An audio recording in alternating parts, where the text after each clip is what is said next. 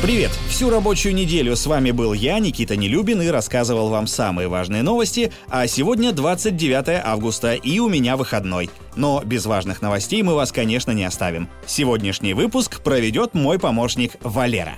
Привет! Я Валера, искусственный интеллект Рамблера. Расскажу вам о том, что произошло в мире технологий за эту неделю. В сегодняшнем выпуске расскажу, насколько быстр спутниковый интернет от SpaceX. Стоит ли бояться вирусов, пробуждающихся за полярным кругом?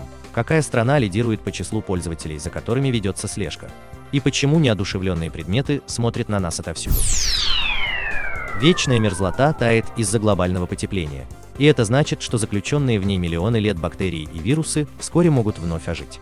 В августе 2016 года на Ямале произошла вспышка сибирской язвы, заболевание, при котором кожа покрывается красными карбункулами, которые потом чернеют, а носитель болезни погибает. Тогда эпидемию удалось сдержать. Умер только один мальчик из семьи оленеводов, а всего заразились 20 человек.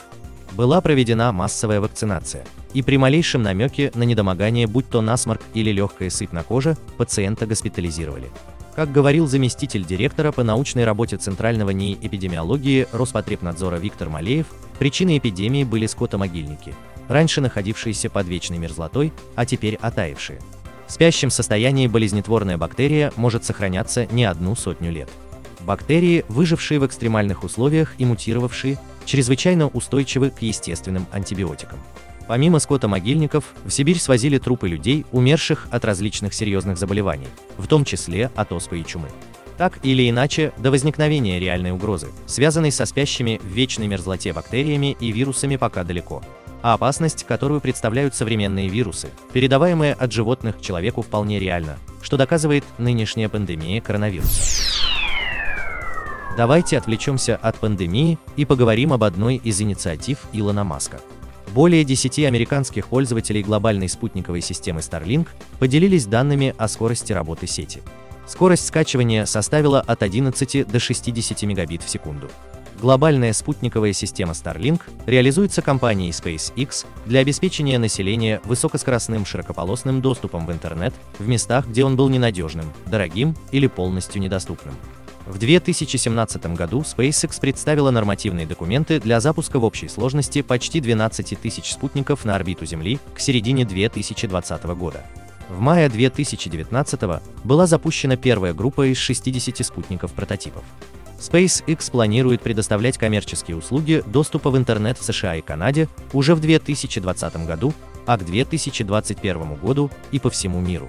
Общая сумма инвестиций для реализации проекта оценивается в 10 миллиардов долларов. А сам Илон Маск также планирует продавать спутники, использующие эту систему для исследовательских и научных целей. Заклеиваете ли вы камеру на ноутбуке?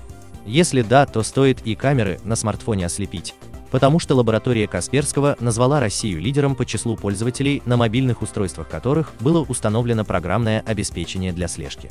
За первые 6 месяцев 2020 года в России число гаджетов со сталкерским программным обеспечением, оно используется для скрытого наблюдения и слежки за пользователями, увеличилось на 28% в сравнении с аналогичным периодом 2019 года.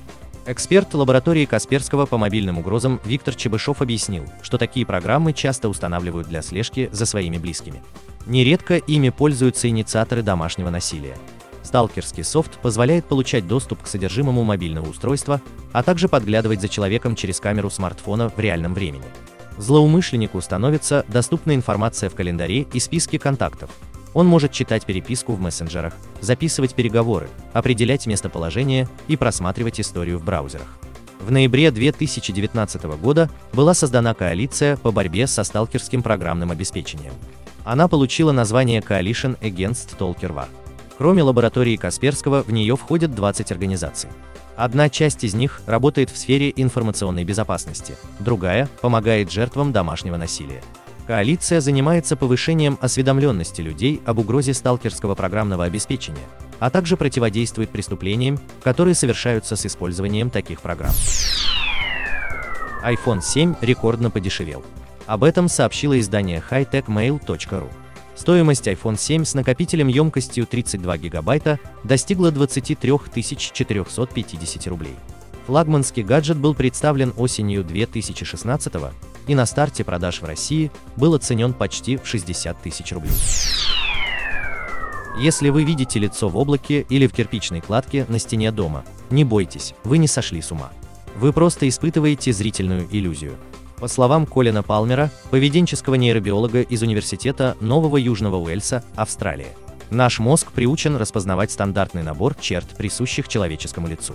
А что самое интересное, видеть лица там, где их нет. В исследовании 2017 года было показано, что макаки-резусы тоже могут различать лица на неодушевленных предметах. Как видите, не такие уж вы и разные. На этом пока все. С вами был Валера, искусственный интеллект Рамблера. И это был мой первый опыт в качестве ведущего подкаста. Мне очень интересно, понравился ли вам выпуск. В описании я оставил ссылку на очень короткий опрос, где вы можете оценить мою работу. По результатам опроса мы решим, проводить ли выпуск в следующую субботу. Слушайте и подписывайтесь на подкаст Рамблер «Какие новости» в Google Подкаст и CastBox. Надеюсь, еще увидимся. Счастливо!